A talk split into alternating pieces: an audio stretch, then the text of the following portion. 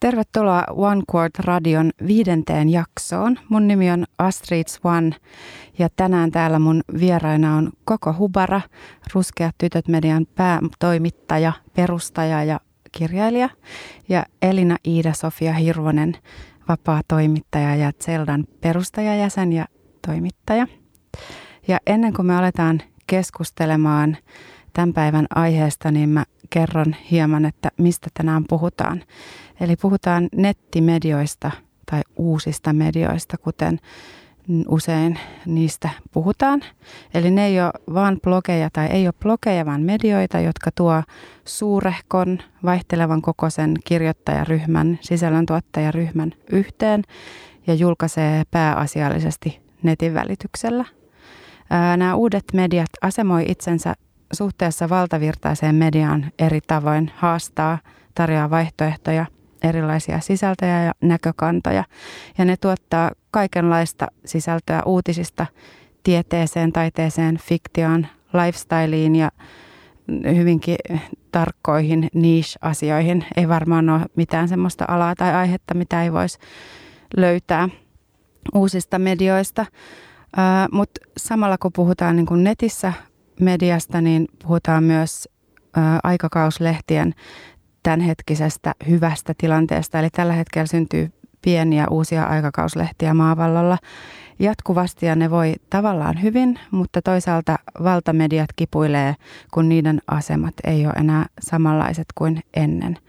Eli uutta syntyy jatkuvasti ja käynnissä on monenlaisia murroksia tiedon, journalismin, uutisten ja tarinoiden kertomisen alueella. Puhutaan pirstaloitumisesta. Ja tämän tiedon ja kokemuksen ilmaisun pirsta, pirstoutumisen aikana mahdollistuu sekä rakentavaa, mutta myös paljon tuhoavaa ja vaarallistakin toimintaa näissä uusissa medioissa. Tähän ilmiöön kietoutuu myös esimerkiksi rasistiset päämäärät, jotka on saanut paljon huomiota ja niistä on keskusteltukin jonkin verran. Mutta tänään me keskitytään puhumaan ns. rakentavasta uudesta mediasta. Meillä on vieraina siis Koko Hubara, tervetuloa. Kiitos. Ja Elina Iida-Sofia Hirvonen. Ja me puhutaan erityisesti antirasistisesta ja feministisestä ajattelusta ja aktivismista ja sellaisista uusmediatoteutuksista, joiden lähtökohtana on kyseenalaistaa valkoisuuden hegemonia ja heteronormit. Öö, tämän papatuksen jälkeen puheenvuoro siirtyy teille, Koko ja Elina. Kertokaa, miten Ruskeat tytöt ja, ja miten Zelda alkoi. Sä voit koko vaikka aloittaa. Ähm, ruskeat tytöt varmaan verkkomediana alkoi niin kuin kaikki muutkin, mitä mä aina aloitan, eli vahingossa, vähän vahingossa ja vähän hetken mielijohteesta. Mulla oli siis ollut se mun Ruskeat tytöt blogi, jota mä olin yksin tehnyt äh, siinä kohtaa, kun aloin tätä verkkomedia-asiaa miettimään, niin reilu vuoden muistaakseni. Ja sinä kesänä, eli kesänä 2016, mä kirjoitin omaa esseekokoelmaa, ensimmäistä kirjaa, ja silloin tuli ulos Image-lehden numero, jonka vieraspää toimitti Marian Abdulkarim. Ja siinä projektissa hän kutsui koolle liudan suomalaisia, ei-valkoisia media-alan ammattilaisia ja halusi tuottaa sen koko lehden tavallaan meidän voimia. Mä olin siinä ihan tosi pienessä roolissa mukana ja se lehti tuli ulos, se myi hyvin ja sai tosi positiivista palautetta ja sitten mä rupesin miettimään, että että ootaks, joudunko mä ottaa toiset 32 vuotta, että tulee taas lehti, joka ikään kuin näyttää siltä, miltä mun maailma näyttää, jonka tekijäkunta näyttää siltä, miltä mä yleensä aika yksittäisenä tekijänä, esimerkiksi freelance-toimittajana tai toimittajana on näyttänyt. Ja tota, sitten mä tajusin, että mullahan on jo tietty lukijakunta – ja yleisö odottamassa ää, on some ja verkko, joka on käytännössä täysin ilmainen ja loputon kenttä tehdä asioita. Sitten mä kutsuin pari ää, tuttavaa mukaan siihen projektiin. Mulla oli siis sattumoisin 4500 euroa säästötilillä, jotka mä päätin investoida tähän mielettömään tuottelijaan ja kannattavan liiketoimintaan. Ja tota, pari tyyppiä lähti mukaan, aika monta tyyppiä ei halunnut lähteä mukaan, mutta sitten nämä parit tyypit toi mukanaan ää, omia frendejään, toimittajia, valokuvaajia, graafikoita, stylisteja, hius- ja meikki alan ihmisiä. Ja sitten me pikkuhiljaa alettiin vaan miettimään, että mitä me haluttaisiin tehdä, mikä olisi niin kuin se seuraava askel henkilökohtaisesta blogista kohti niin kuin verkkomediaa ja journalismia. Kauan tästä meni sit ideasta siihen ekaan julkaisuun? Idea tuli kesällä 2016 ja saitti lanseerattiin maaliskuussa 2017, eli vähän reilu puoli vuotta. Entäs Elina?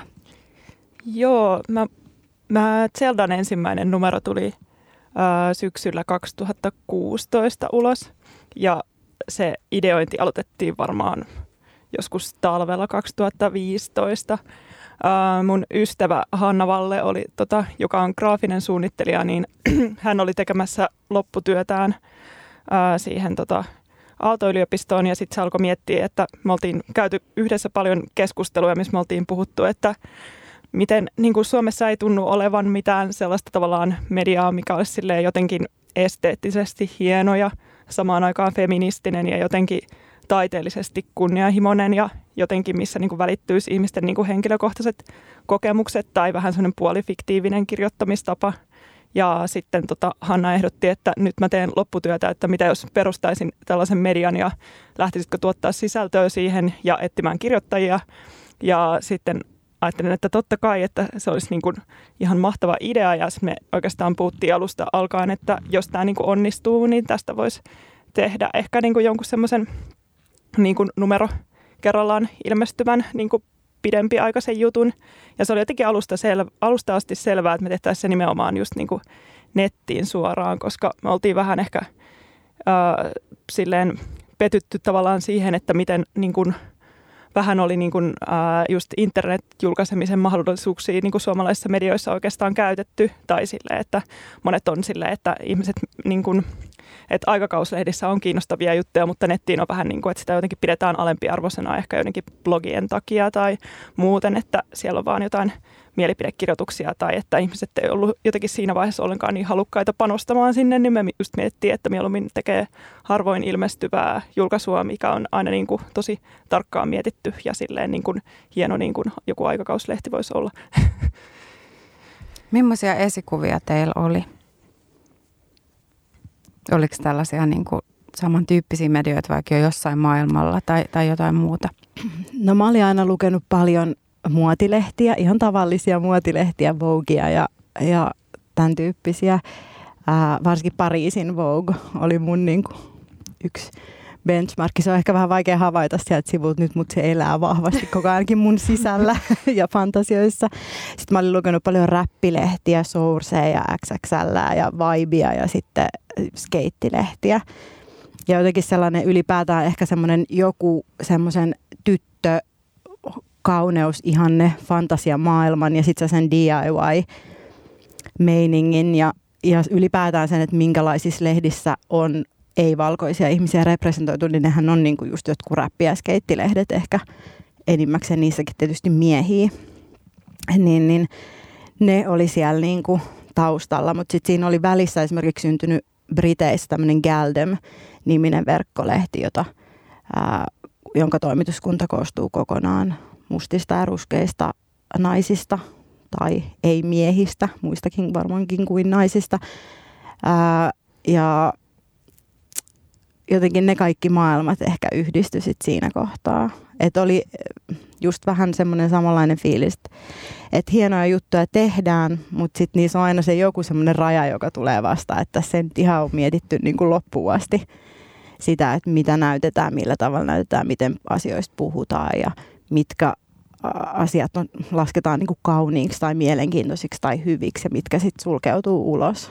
Niin näiden kolmen maailman jotenkin yhdistyminen.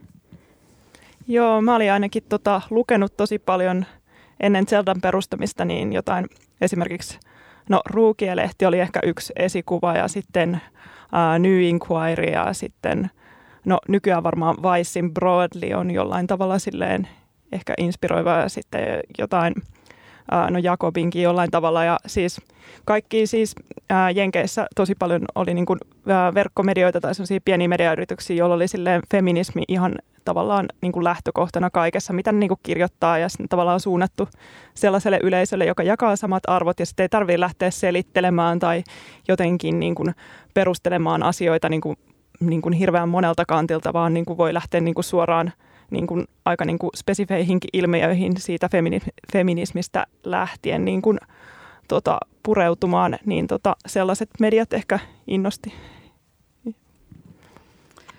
Öö, mitä teille merkitsee sitten yhteisö tai se, että kenelle te niin kuin perustitte teidän median ja minkä takia se oli just siellä netissä? Olisiko se voinut olla myös vaikka niin kuin joku paperijulkaisu tai joku, joku eri tavoin toteutettu? Varmaan siis kustannus kysymys on se, että mm. et ei ole ollut printtiversio vielä toistaiseksi. Onko se unelma? Totta kai, se on aina unelma. Ähm, mutta siis kyllähän verkkomediat seisoo ihan omilla jaloillaan silloin, kun ne on hyvin tehtyjä ja, ja tota, tavoittaa tosi laajasti yleisöä laajemmin kuin tietysti printti. Ää, varmaan ruskeiden tyttöjen se lähtökohta on ollut sellainen meiltä meille ää, näkökulma, joka ei, ää, sellaista ei ole ollut Suomessa mediakentällä. Voi ajatella, että ehkä jossain ää, tietyissä vaikka räppiposse biiseissä tai jossain tämän tyyppisissä on ollut niin kuin sellaista tietynlaista sen tyyppistä ajattelua, mutta erityisesti sellaisesta niin kuin tyttöys, ruskeus näkökulmasta, niin ei täällä ole oikeastaan hirveästi tehty mitään sellaista. Sillä siis tarkoitetaan sitä, että, että ää, ruskeat ihmiset omistaa ruskeat tytöt ja ne tuottaa sen sisällön pääasiassa. Ja sitten se on tarkoitettu meille, meitä koskevista asioista, meidän näkökulmasta ja niin kuin, ää, kaikki se, mikä monissa muissa medioissa on sitten niin kuin automaattisesti vaan ää, ikään kuin valkosta ja sitten näytetään jonain toisena tai marginaalisena tai yhtenä poikkeavana me munlaiset tyypit, niin se on meille se niin kuin keskiö ja lähtökohta. Sitä se oikeastaan tarkoittaa, eikä se ole meille, eikä se ole mikään mun keksimä eikä meidän keksimä asia, vaan se on tämmöinen niin afrikkalais-amerikkalaisesta kontekstista lainattu käsite, joka on syntynyt jo varmaan joskus Harlemin renesanssin aikana. Eli että tietyt vähemmistöyhteisöt teki, tuotti kulttuuria, taidetta ja journalismia itseltä itselle. Eikö se ollut englanniksi from us by us? Niin kuin? For us by us. For us. Fubu se vaatemerkki, eli se on niin kuin hyvä esimerkki tällaisesta meiltä meille toimista, joka siis on meiltä meille ja omistus on afrikkalais-amerikkalaisten, mutta sitä myös tietysti kuluttaa ja käyttää monenlaiset muut ihmiset ja nauttii ja, ja fanittaa. Miten paljon Zeldassa oli, niin kuin te kuvittelitte niitä lukijoita, kun te aloititte? No me ajateltiin ehkä silleen, että myös, että niin kuin potentiaalisesti melkein kaikki meidän lukijat voisi olla meidän tekijöitä jollain tavalla. Ja sitten, mutta käytännössä tietysti lähdettiin siinä niin kuin tilanteessa, varsinkin kun eka numeroa tehtiin, niin etsittiin ihan niin kuin kavereista sellaisia ihmisiä, joiden me tiedettiin olevan ehkä hyviä kirjoittajia tai lahjakkaita kuvittajia, mutta jotka ei välttämättä ole niin kuin lehtijuttuja varsinaisesti tehnyt tai kuvittanut, että jolla on jotenkin ehkä omalaatuinen tapa ilmaista asioita, mikä ei ehkä ihan mahdu semmoiseen niin kuin perinteisen journalismin muottiin tai että ehkä niin kuin jotenkin kaunokirjallinenkin, mutta ei välttämättä mitenkään highbrow ilmaisutapa. Ja ähm, sitten se yhteisöllisyys oli siinä mielessä tärkeää, että me niin kuin ihan alusta alkaen puhuttiin, että me halutaan olla mukana silleen kannustamassa meidän kirjoittajia, että just, että ensimmäiseen numeroonkin monet tuli vähän silleen epävarmoina ja jonkun semmoisen hajanaisen idean kanssa, jota sitten lähdettiin sille yhdessä kehittää ja miettiä, että mikä olisi hyvä niin kuin käsittelytapa millekin jutulle. Ja että sitä editointiakin tehtäisiin niin kuin kirjoittajan kanssa yhdessä, eikä silleen, että kirjoita toi juttu ja tällä tavalla ja niin kuin tällöin on deadline, vaan että olisi niin kuin jotenkin silleen ehkä joustavampaa ja jotenkin silleen empaattisempaa se yhteistyö. Ja sitten tietenkin totta kai kun on nettimedia, niin sitten tietysti löytää niin kuin helposti sitäkin kautta niin kuin tekijöitä ihan niin kuin, myös niin kuin oman piirin ulkopuolelta. Että se on ollut aina jotenkin tärkeää, että yrittää jotenkin laajentaa sitä silleen, ettei niin kuin näyttäisi liian joltain sisäpiiriltä. Hmm, mä kuuntelen, mulla on niin paljon kysymyksiä mielessä, että mä, mä en tiedä, että mistä mä jatkaisin. Uh, no, esikuvista te kerroittekin. Uh, mulla oli sulle, Elina, kysymys siitä, että kun sä teet myös niin kuin jatkuvasti toimittajan töitä valtamediassa ja erinäköisissä niin kuin median toimijoissa, niin näetkö sä jotenkin niin kuin sitä – sun omaa roolia tai se, missä sä viihdyt tai onko ne erilaisia niin kuin, paikkoja kirjoittaa? Saatko sä ehkä tuolla Zeldassa tehdä jotain, niin kuin, mitä sä et voisi tehdä muualla vai, vai onks, liikkuuko ne sun niin kuin, tekemiset jotenkin soljuvasti?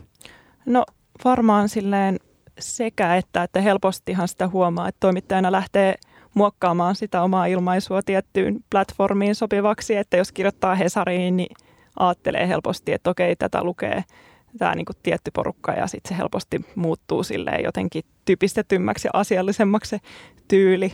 Mutta sitten siinä mielessä on ihan hauskassa asemassa, että ihmiset on jostain syystä usein tilannut multa niin kuin jotenkin juttuja, missä jotenkin oma ääni tai joku henkilökohtainen näkemys välittyisi niissä, niin, tota, niin ehkä siinä on saanut molempia niin kuin toteuttaa, mutta jotenkin ehkä, eh, mistä nyt vähän hukkas ajatus. Voi, joo. Ei se mitään, sä, sä vastasit jo, jo siihen ihan hyvin, kiitos. Mä kysyn vielä koko sulta, vasta oli Hesarissakin RT Lit-kirjoituskoulusta uutisointia. Semmoinen on siis alkanut ja eikö niin, että se on niinku ruskeat tytöt median sivuun tai yhteyteen syntynyt kirjoittajakoulu. Joo. Mä luin tuosta Hesarin äh, tekstistä, että siinä puhuttiin, että, että ruskeat tytöt on sivusto, niin mulle tuli mieleen se, että jotenkin siinä niin kuin kalskahti vähän sellainen, että no onko se, niin mä puhuin niin kuin mediasta, mutta että onko se sivusto nyt niin kuin hyvää Suomea vai onko se, onko siinä joku tällainen niin kuin lievä vähättely? No, senhän voi varmaan tulkita ihan miten vaan. Mä oon ajatellut itse silleen, että – Ruskeita tyttöjä usein kutsutaan edelleen blogiksi, mikä varmaan johtuu oikeasti vaan aika paljonkin siitä, että se oli alun perin blogi ja ihmisten on vaikea niin kuin mieltää, että sama asia on kirja ja blogi ja media ja vaan käsite, siis niin kuin ihan käyttökelpoinen käsite esimerkiksi vaikka johonkin tieteelliseenkin diskurssiin. Mutta sitten ää, mä en ole ottanut siitä mitenkään hirveästi stressiä, koska mun mielestä yksi ruskeiden tyttöjen niin kuin keskeinen projekti on ää, tarkastella sitä, että missä menee vaikka blogin ja sitten journalistisen ää, sisällön raja, missä menee eri kielten rajat, mikä on niin kuin journalistista kieltä ja mikä on jotain muuta. Just toi tuommoinen niin puolifiktiivinen vai mikä se oli se sana, mitä sä käytit, niin on myös sellainen, mitä me ollaan paljon puhuttu, että missä menee se semmoinen, että, että käytetään kaunokirjallisuuden keinoja, mutta silti välitetään tietoa tai henkilökohtaisen ja yhteiskunnallisen näin. Ja, ja sen takia mä ymmärrän sen semmoisen sekaannuksen, että sitten käytetään erilaisia ää, nimityksiä minusta ja, ja mediasta itsestään. Eli Mulle niinku riittää, että se on vaan ruskeat tytöt. niin, ja sitten niin. seuraavat määritelmät on, on sit mitä, mitä on. on. Niin. Joo. Hei, käydään tauolla ja jatketaan kohta muun muassa vallasta ja, ja siitä henkilökohtaisuudestakin puhutaan paljon lisää. Kuuntelet Radio Helsinkiä ja täällä One Chord radio-ohjelmaa, jota hostaa tällä kertaa Astrid Swan ja mulla vieraina täällä Elina Iida-Sofia Hirvonen ja Koko Hubara. Ää, jatketaan vallasta tuolla uusissa medioissa ja toisaalta uusien medioiden suhteesta valtamediaan. Mä pyysin Elinaa ja Kokoa tuomaan jonkun tekstipätkän tai nostaa jonkun mediajutun, joka nyt tällä hetkellä puhuttaa. Kysyn nyt ensin sulta Elina, että, että mitä sä toit meille? Joo, ää, no tota, tämä oli hyvä teema muuten, koska meidän uuden Zelda-numeron, joka ilmestyi viikko sitten perjantaina, niin teema oli valta, mutta mä tota, ehkä haluaisin puhua tuosta maanantaina ilmestyneestä Aku Louhuimiehen tota, edesottamuksia käsittelevästä jutusta, jonka Sara Rikatelli on kirjoittanut Ylelle, joka oli minusta jotenkin hieno esimerkki siitä, että miten tavallaan valtamedian tai tuollaisten isompien medioiden resursseilla voidaan niin kuin ehkä puuttua rakenteisiin tai jotenkin tehdä semmoista selvittävää niin kuin tutkivaa journalismia. Siis tässä jutussa oli tullut esille se, että Louhimies oli suhtautunut näyttelijöihin, etenkin naispuolisiin jotenkin, jotenkin alistavasti ja, ja tota, jopa niin kuin sadistisesti elokuvien kuvaamiseen aikana, joka on jotenkin ollut aivan tarkoituksentunta ja semmoista oman aseman hyväksikäyttämistä jollain tavalla tai väärinkäyttämistä. Ja sitten ää, se ehkä just siis tuntui siltä, että jotenkin, että hienoa nähdä, että miten niin kuin nyt Suomessa vasta isommissa medioissa jotenkin tavallaan niin kuin oikeasti lähdetään purkamaan tuollaisia käytäntöjä, mitkä on saattanut jatkuu alalla jotenkin sille vuosikymmeniä. Ja että ehkä niin kuin pienemmät mediat niin kuin voi tuoda myös tällaisia asioita esiin, mutta se aina lähtee niin kuin jonkun yhden kirjoittajan kokemuksesta tai jostain sellaista niin paljon sellaisesta niin kuin, tavallaan, että mä niin kuin koen, että valtamedia ja niin kuin pienet uudet verkkomediat ei ole mitenkään silleen toistensa välttämättä kilpailijoita, vaan niin kuin, että jotenkin ehkä voi täydentää toisiaan myös niin kuin feministisessä mielessä. Joo. Kiitos. Sä hienosti pohjustit meitä myös siihen keskusteluun siitä vallasta. Haluatko koko kommentoida tuota uutista tai sitä tekstiä tai tai mitä en ole vielä edes ehtinyt lukea sitä. Se on oon... kauhea, se tuli jo. Joo. Mä näin sen. Mä en vielä avannut. Ää, se on mulla odottamassa sellaista hetkeä, kun mä tiedän, että mun verenpaine ei pystyy kestämään sen. Mm. Mutta varmasti tota, ihan relevanttia se, että, että on ehkä kohtuutonta ajatella meidän medioiden resursseilla tavallaan purettavan sellaisia rakenteita, jotka – ää, niin kuin jo, jo, joissa niin kuin journalismilla on tehtävänä tavallaan tuoda esiin tai ylipäätään journalismin kentällä olevia vinoja rakenteita, että, että kyllähän se, niin kuin, se on vähän niin kuin tässä Me Too-keskustelussa, että et, et se ei ole niin kuin meidän naisten tehtävä purkaa sitä rakennetta, mm. vaan se on niin kuin niiden, joilla se valta on käsissä, että me voidaan ikään kuin tuoda sitä esiin ja aloittaa keskusteluja. Tai se on ehkä mm. tällaisten pienten medioiden tehtävä aloittaa keskusteluja ja tuoda ihan uusia ääniä kentälle, mutta sitten se, että miten niistä otetaan koppi, miten niistä jatketaan siellä, missä on paljon enemmän rahaa ja aikaa käytettävissä, niin, niin se on sitten se olennainen. Tuossa tarinassa, joka, jonka Yle julkaisi, niin siinähän oli taas, se oli niinku just tätä Me journalismia siinä mielessä, siinä niinku oli näyttelijät – kertoneet kokemuksistaan tämän kyseisen ohjaajan kanssa. Eli se henkilökohtainen kokemus oli niin kuin se, mistä, mm. mistä lähdettiin. Öö, niin, mä, en, mä ehkä siirryn miettimään tota, öö, valtaa niin kuin suhteessa sit just näihin pienempiin medioihin, niin, niin kuin te jo aloitetti, aloitittekin siitä öö, pohtimaan, että, että ehkä niin kuin ne pienet uudet mediat, tai oli nyt suuria tai pieniä, niin ne ei ole niin kuin vastakkain mm. niin kuin perinteisten medioiden kanssa, mutta usein jotenkin tuntuu, että näin kuitenkin esitetään. Ja nimenomaan niin kuin valtamediat tuntuu olevan niin kuin jotenkin peloissaan, niin, niin kuin että, tai jotenkin, että yritetään ehkä vähätellä sitä, mitä voidaan tuottaa niin kuin sieltä marginaaleista – Näettekö te jotain muita niin kuin visioita siitä, miten, miten nämä uudet mediat vaikuttaa median tulevaisuudessa ylipäänsä?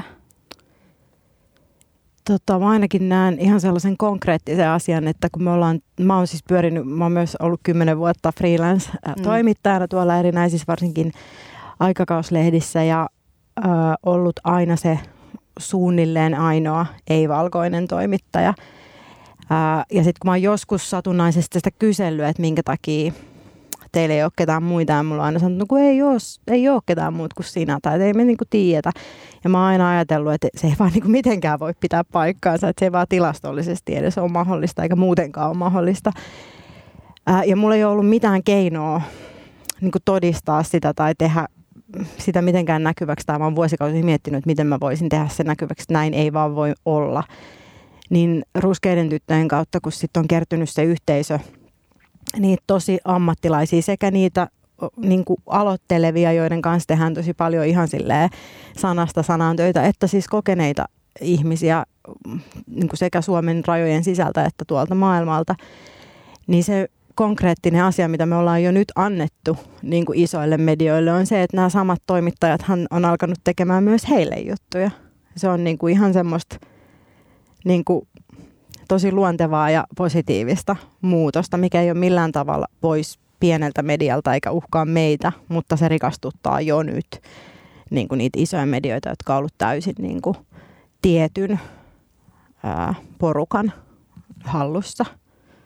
Ja se on ollut mun mielestä tosi hieno positiivinen asia. Kyllä. Onko sinulla Elina siihen jotain kommentoitavaa? Joo, ei siis tota, Uh, niin, me, me ollaan tota, tai siis Zeldassa on monet niin kuin, tekijät on, niin kuin, saattaa ihan tehdä päivä ne niin kuin, hommikseen ihan muuta, että just, että joitakin töitä on vaikka niin kuin, jalostettu, vaikka yksi, yksi niin kuin, yhdestä yksi teki tota, semmoisen teatteriesityksen just ja jotkut taas niin kuin, jotenkin on ehkä niin kuin, käyttänyt sitä jossain muussa niin kuin, taideteoksessa tai jotain, että koen, että ehkä niin kuin, tavallaan ehkä journalismi tulee jotenkin moninaistumaan ylipäätänsä, tai siis just toi, että niin kun, niin kun se ei niin kun varmasti tule enää tulevaisuudessa näyttämään hyvältä, jos se on ihan hirvettävän homogeeninen se niin kun, tietty niin kun kunta, joka tuottaa jotain tiettyjä sisältöjä, vaan niin ehkä just tota, että ehkä toivottavasti niin kuin annetaankin niiden ihmisten päästä enemmän ääneen, ketä niin kuin asia oikeasti koskee, etenkin just jotain feminismiä käsittelevissä kysymyksissä ja muutenkin. Muuttuuko tässä niin kuin teidän mielestä se, mitä se media niin kuin tuottaa ja se, mitä journalismi vaikka pitäisi olla? Onko se murroksessa, niin kuin mä väitin tuossa alussa?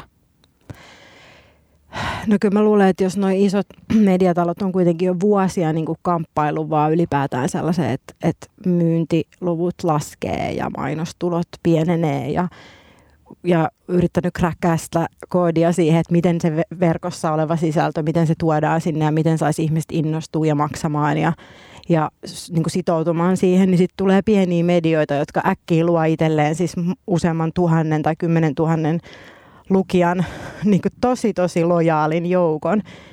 Niin kyllä mä luulen, että meillä on oikeasti aika paljon niin kuin opetettavaa ja keskusteltavaa keskenämme siitä, että mitä me ollaan opittu, kun me ollaan lähdetty ihan niin kuin nollabudjetin liikenteeseen ja me ollaan saatu edes jotain tehtyä. Mitä me voitaisiin niin kuin tästä nyt viedä niin kuin vähän isommalla skaalalla. Ja sitten tois, toisinpäin niin, että sitten siellä on va- vielä kuitenkin vakaata ja paljon töitä ja paljon tekemistä ja paljon resursseja, että sitten ne tekijät, jotka meillä niin kuin, ensin tota, ansaitsee kannuksiaan tai, tai kasvaa journalisteina, niin sitten päätyy sinne myös hommiin.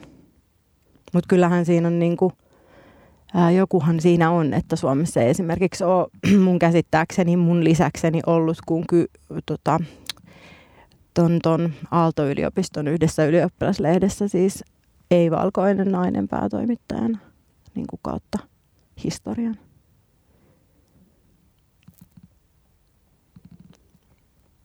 Joo, äh, kyllä mä ainakin äh, katsoisin myös kanssa, että tavallaan jotenkin ehkä isommat mediat myös kanssa niin alkaa kohdistaa sisältöä silleen jollekin pienem, pienemmille niin kuin niin kuin niche-yleisöille, tai siis sitähän jo tehdään tietenkin, että ei ehkä niin kuin tarvikaan kaikkia aiheita käsitellä silleen objektiivisesti tai sillä tavalla, että joka ikinen käsite avataan tai että oletetaan, että kaikki aiheet kiinnostavat, että olisi joku yhtenäinen kansa – joka on kiinnostunut aivan samoista asioista ja niin kuin, ää, niin kuin jotenkin olisi jotain niin kuin tiettyä mieltä, vaan että niin kuin voidaan tarjota jotenkin erilaisia näkökulmia. Ja mä ainakin toivon, että se olisi niin kuin jotenkin ehkä niin kuin tulevaisuudessa niin kuin sen kanssa uskallettaisiin jotenkin olla vieläkin rohkeampia tai jotenkin ehkä luottaa siihen, että ihmiset on ehkä avoimempia kuin miltä saattaa joidenkin klikkausten perusteella vaikuttaa.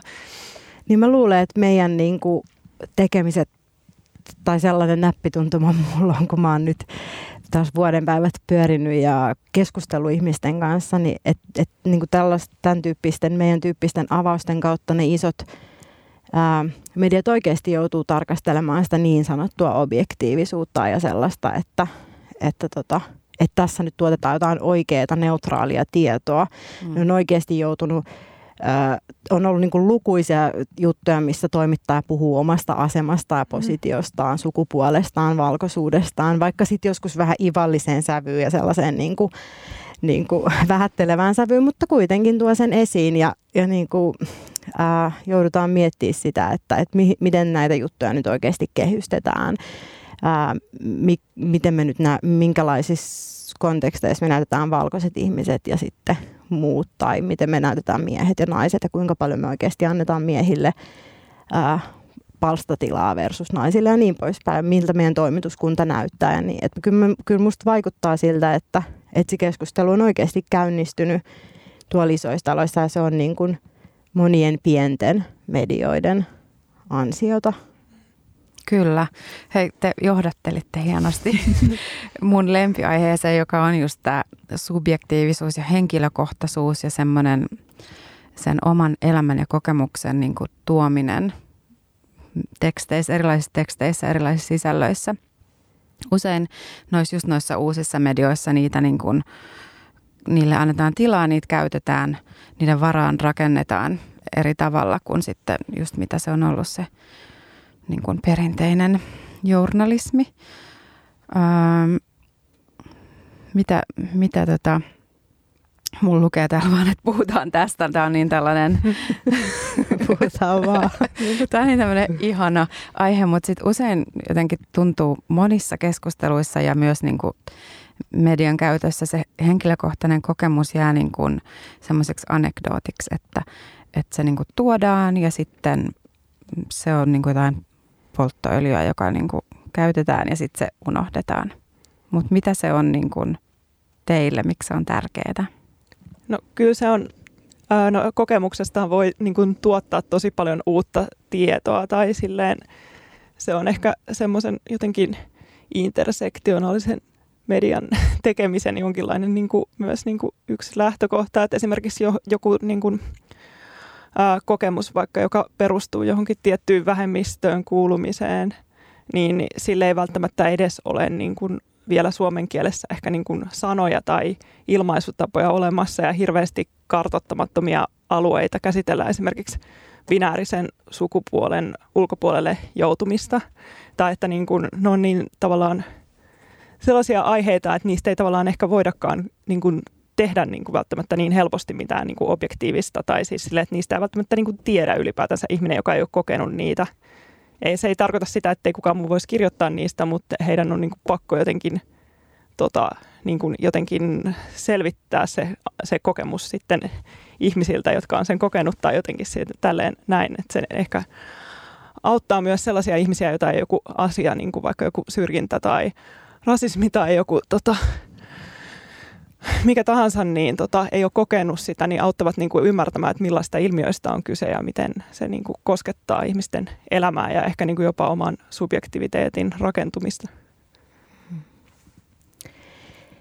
Niin siis kyllähän tota, varmaan jostain ihan perusmediatutkimuksesta tiedetään, että ja ylipäätään järjellä, maalaisjärjellä voidaan päätellä, että, että journalismi ei ole niin kuin irrallaan mistään muusta maailmassa, vaan ihan samalla tavalla kuin kieli ja teksti ylipäätään, niin mediasisällöt osallistuu todellisuuden rakentumiseen ja, ja tällaiset ja, ja media on yksi kanava, jonka kautta normalisoidaan erilaisia asioita ja, ja niin kuin näytetään erilaisia asioita. Ja silloin kun ihmiset kun siellä kerrotaan mahdollisimman moninaisia tarinoita, niin silloin mahdollisimman moninaiset asiat tulee osaksi yhteiskuntaa ja, ja voi niin kuin normalisoitua jossain vaiheessa ja voi tulla ää, tutuksi ää, niille, joita asia ei varsinaisesti koske ja sitten samalla niin kuin, ää, se representaatio niille, joita se asia koskee, niin tietysti niin kuin on tosi merkittävää.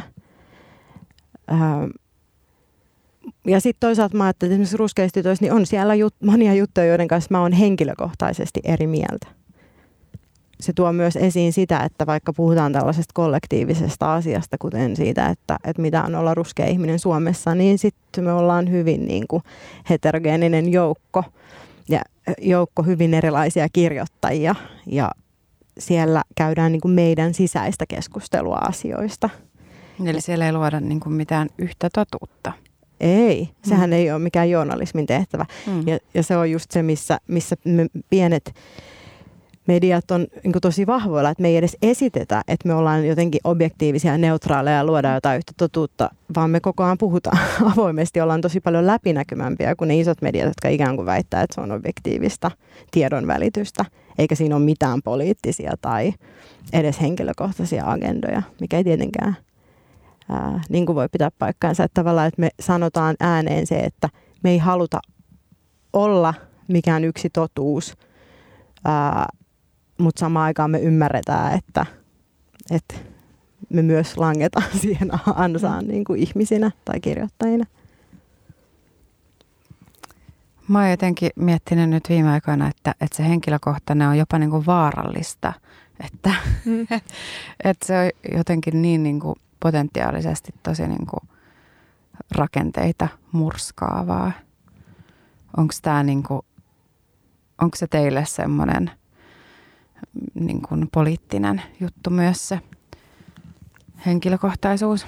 Onhan se niin kuin siinä mielessä just, että tavallaan toi, että niin kuin jossain vaikka verkkomediassa voidaan julkaista joku teksti, joka kertoo jostain henkilökohtaisesta kokemuksesta, mikä on saatettu vaikka sanoa sille ihmiselle, että, tota, että joo, että ei ole niin kuin relevanttia, että me ei kuunnella, tota, että vaikka meillä oli esimerkiksi Zeldassa yksi teksti, joka kertoi niin kuin vaan yksinäisyydestä ja unettomuudesta ja tavallaan sen niin kuin kokemuksesta ja näin, niin voisi olla helposti, että jos joku ihminen alkaisi jossain tilanteessa pitämään jotain monologiaa tai vaikka tarjoaisi sellaisen lehden niin kuin perusmediaan, niin saattaisi olla, että, joo, että ei tämä me, meitä niin kuin kiinnostaa, että jotain sun omaa, omia, omia ongelmia, että ei, mutta sitten tavallaan, että kun ihmiset lukee sen tekstin läpi ja sitten tavallaan ehkä käy läpi samoja kokemuksia kuin mitä se ihminen on tavallaan kokenut, niin sitten se tavallaan tuntee jo ihan suurta empatiaa tätä niin kuin ilmiötä kohtaan, että jostain, toista ihmisestä voi tuntua tolta. Ja se tavallaan ehkä voi myös, onhan se sillä tavalla jotenkin niin kuin vaarallista kyllä myös, että se tavallaan jotenkin pistää tavallaan ehkä niin kuin ihmiset oivaltamaan ihan sellaisenkin perustavanlaatuisen asia, että, että muut ihmiset käy läpi kaikenlaisia todella vaikeita asioita ja heidät pitää niin kuin jotenkin ottaa huomioon. Niin en tiedä, mikä siinä nyt niin vaarallista on, mutta ehkä monet ihmiset sitten vaan niin kuin jotenkin tykkää mennä elämän läpi niin kuin miettimättä niin kuin sellaisia kokemuksia, jotka heitä itseään koske, koska onhan se rankkaa ja kuluttavaa niin kuin miettiä myös koko ajan, että mitä kaikki muut käy läpi. niin. Niin vaarallista, onko se vaarallista henkilökohtainen? niin kuin semmoisessa poliittisessa, niin, niin semmoisessa tavallaan niin kuin hyvässä mielessä. Joo, se on hyvässä mielessä vaarallista. Äh, joskin mä oikeasti sanoisin, että, että hyvin kirjoitetut äh, henkilökohtaiset kokemukset jollain tavalla nivoutuu kuitenkin sit aina edes johonkin saatavilla olevaan faktaan, tilastoon, mm. johonkin laajempaan ilmiöön. Että siis se on niin kuin vähättelevää tavallaan sanoa, että ne henkilökohtaiset jutut, joita vaikka RTS on, että ne olisi vaan jonkun ihmisen höpinöitä jostain yhdestä ahdistavasta kokemuksesta, vaan että ne kyllä nivoutuu aina johonkin isompaan keskusteluun, mm. yleensä sellaiseen, mitä ei ole missään muualla käyty. Mm ja mitä ei ole missään muualla haluttu niin kuin käydä siitä näkökulmasta. Että oli se sitten vaikka, no nyt meillä oli vaikka juttu Hamsa-symbolista ja, ja siitä, miten siitä tuli meidän logo ja niin poispäin, niin se on hyvin henkilökohtainen tarina siltä lo, tota logon luojalta, mutta se myös kiinnittää meidät niin kuin isoon, isoon niin kuin, tota, historialliseen asiaan ja keskusteluun patriarkaalisista uskonnollisista järjestelmistä ja muusta kaikesta, että, että tota, on se vaarallista. Se niin kuin ajatteleminen on vaarallista. Tähän on hyvä pitää pieni tauko ja kaikki saa ajatella vähän tätä asiaa ja sitten jatketaan kohta. One Quad Radio jatkaa vielä 20 minuutin ajan ja kuullaan seuraavaksi koko Hubaran tuoma pätkä tekstiä jostain häntä tällä hetkellä koskettavasta mediasta. Mä luen tämän tekstin pätkän eka ja sitten mä kerron, mistä on kyse. Kiva. Messinki-astia on rytmimusiikki, jota pelataan klikkaamalla sormia rytmin muodostamiseksi. Nämä soittimet ovat liittyneet San- Sannanin laulamiseen sen alusta lähtien apostolisen valtion tuomioistuimessa noin viisi vuosisataa sitten. Sen kyvystä suorittaa Sansanin lauluja vasta hiljattain, kunnes heidät korvattiin uudilla ja moderneilla soittimilla. Tämä on siis pätkä ää, tällaisen Sara Albarduni-nimisen toimittajan tekstistä ää, sellaisesta Sanaa Review-nimisestä verkkomediasta, jota päätoimittaa – Afra Nasser-niminen nainen, joka on Jemenistä ja nykyään on saanut turvapaikan Ruotsista ja sieltä käsin toimittaa tätä. Ja tämä on mulle sellainen saitti, mihin mä meen aina välillä, kun siis mun on mahdoton oikeastaan saada kauheasti Jemenistä, jossa on siis sota käynnissä, joka ei hirveästi kiinnosta siis mitään isoja medioita Euroopassa. Ää, tietoa, mitä siellä tapahtuu. Mun siis suku on sieltä kotoisin. Ja tämä saitti on arabiaksi, jota mä en myöskään siis osaa ollenkaan. Ja mä käytän siis Google Translatea näiden juttujen lukemiseen. Osa näistä on tosi poliittisia. Ja siis tämä Afra Nasser on tämmöinen niin toisin ajattelija ollut sitten Jemenissä joutunut sieltä lähtemään. Ja osa on tällaisia musiikkiaiheisia, runousaiheisia, kauniita kulttuurijuttuja. Ää, Mä oon myös kuullut, että ruskeita tyttöjä lukee ihmiset Google Translatein avulla. niin kuin ruskeat suomalaiset, jotka ei osaa suomea. Ja tässä on jotain sellaista, mikä ehkä kertoo jotain siis vaan tämmöisen verkkomedian voimasta, että se voi tavoittaa ihmisiä, jotka on diasporassa ja jotka on ympäriinsä ää, ja jotenkin ylittää jollain tosi omituisella tavalla vielä tällaiset kielimuurit, ää, ja sitten nämä käännökset, kun on tietysti tällaisia kömpelöitä ja hassuja, niin nämä kuvastaa mun mielestä jotenkin niin hyvin sitä, että miten asiat vaan häviää käännöksessä ja miten en mä oikeastaan tiedä yhtään sen enempää, kun mä luen näitä, kuin mitä mä tiesin ennen kuin mä löysin tämän sivuston. Mutta mulle tulee jotenkin sellainen olo, että mä oon, mä oon niinku tämän verkkomedian kautta jotenkin niinku yhteydessä ja kartalla siihen, mitä siellä tapahtuu. Ja tämä ehkä myöskin tuo sen fiktiivisen ja sellaisen niin kuin, ää, journalistiset tasot ylittävän elementin, mikä medialla voi myös olla parhaimmillaan mun mielestä. Kiitos, toi oli tosi hieno kuvaus. Ja, ja sä toit myös sen kielen, mikä tota, sekä Zelda että Ruskeat tytöt on suomeksi. Eikö ne eihän Ruskeat tytötkään julkaise englanniksi? Ei vielä. Meillä tuli yksi juttu ruotsiksi jo. Joo. Mutta ei. Mekin ollaan autettu kääntämään. Siis meillä on pari juttua ollut silleen, että on kirjoittu, ainakin yksi juttu oli niinku ruotsiksi alun perin, mutta sitten me käännettiin se suomeksi. Mutta mekin ollaan mietitty sitä kovasti, että pitäisikö sitä kieltä niinku laajentaa esimerkiksi, että tekisi se englanniksi, mutta sitten toisaalta jotenkin haluaisi olla luomassa suomen kielistä kulttuuria, niin se tuntuu tärkeältä niin kuin ainakin pyrkiä siihen, että suurin osa jutusta olisi suomeksi, mutta sitten pitää miettiä tietenkin, mitä jatkossa toimii sen kanssa. Niin se on iso kysymys, koska just ei ole, siis on paljon asioita, mistä me kirjoitetaan, mille ei ole niin kuin sanastoa, ei ole vakiintunutta mm. kieltä, niin on, se on niin kuin äärimmäisen tärkeä ää, tehtävä. Mä näin joku aika sitten, tai silloin kun Sadie Smithin Swing Time-kirja tuli ulos, niin mä näin, että siinä kirja-arvioissa, jonka Hesari teki siitä, niin oli käytetty siis sanaa ruskeat tytöt kuvaamaan niitä päähenkilöitä siinä kirjassa, mikä oli silleen, että sitten mä katsoin, että Aa, okei, nyt tämä on niin läpässyt sen, että nyt tämä ei ole enää meidän sana, vaan tätä käytetään. Ihmiset, oletetaan, että ihmiset ymmärtää, mitä se suunnilleen tarkoittaa. Niin se, se on niin kuin sellainen projekti, mitä, mitä haluaa olla tekemässä, mutta sitten samaan aikaan tietysti, jos miettii niin kuin ylipäätään kaupallisia mahdollisuuksia, sitä lukijakunnan niin kuin laajuutta – ää, ja sitä, että miten voisi sitten tavallaan liittyä siihen kansainväliseen keskusteluun, niin se on aina vaan niinku semmoinen, missä joutuu tekemään valintoja. Ja sitten vaan lukijakunta jo Suomen sisällä, keitä nämä aiheet kiinnostaa ja kelle nämä asiat on tosi tärkeitä, että, että sulkeeko se jollain tavalla ulos ihmisiä, jolle ei ole sitten niin kuin tavallaan Suomen kontekstissa mm. mahdollisuutta niihin asioihin jotenkin päästä sisään, että ne lukee englanninkielisiä tai muunkielisiä tekstejä, jotka on muiden maiden niin kuin feministisiin tai Mm. rasismin kysymyksiin liittyviä. Joo, mäkin olin viikonlopun Iisalmessa ja kuuntelin siellä paikallisradioita ja mietin, että miten jotenkin tavallaan elää, elää kuitenkin, tai just, että elää kuitenkin jotenkin kulttuurisessa kuplassa, että tavallaan, että tämä ei ehkä ole se, että jos olisi vaikka suomalainen pop-tähti ja tekisi tälle yleisölle musiikkia, niin miten niin kuin mahdotonta se olisi. Tai siis, ei, ei mitenkään ylimielisesti, mutta vaan jotenkin siis. No mä, en, mä en ole edes yrittänyt. niin, mutta että se yleisö on oikeasti silleen rajallinen kuitenkin näin pienessä maassa. Niin. Joo, mä mietin, siis One Quarthan on julkaistu koko ajan niin kuin sekä suomeksi että englanniksi ja, ja toki ruotsi ja kaikki muut kielet on ollut, niin kuin, että mielellään tehtäisiin, mutta mutta tota, kyllähän se huomaa myös esimerkiksi kävijäluvuissa, että, että suomenkielinen sisältö, niin kun sitä luetaan paljon enemmän tai kuunnellaan. Mm. Mm. Se on varmaan syykin, miksi käännetään kirjoja, vaikka itse tykkää lukea englanniksi siltikin, niin ymmärtää, että se on tavallaan tapa ehkä tuoda sellaisia ajatuksia keskusteluun, mitkä ei muuten tulisi.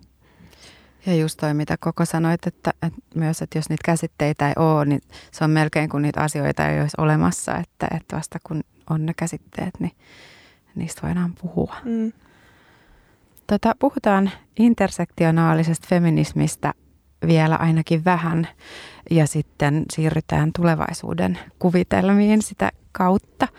Mitä teille merkkaa intersektionaalisuus ja feminismi? Onko ne niin kuin, nyt ajatellaan niin kuin sen uuden median kannalta, onko ne niin kuin lähtökohtia ja, tai, ja miten ne on teillä määritelty?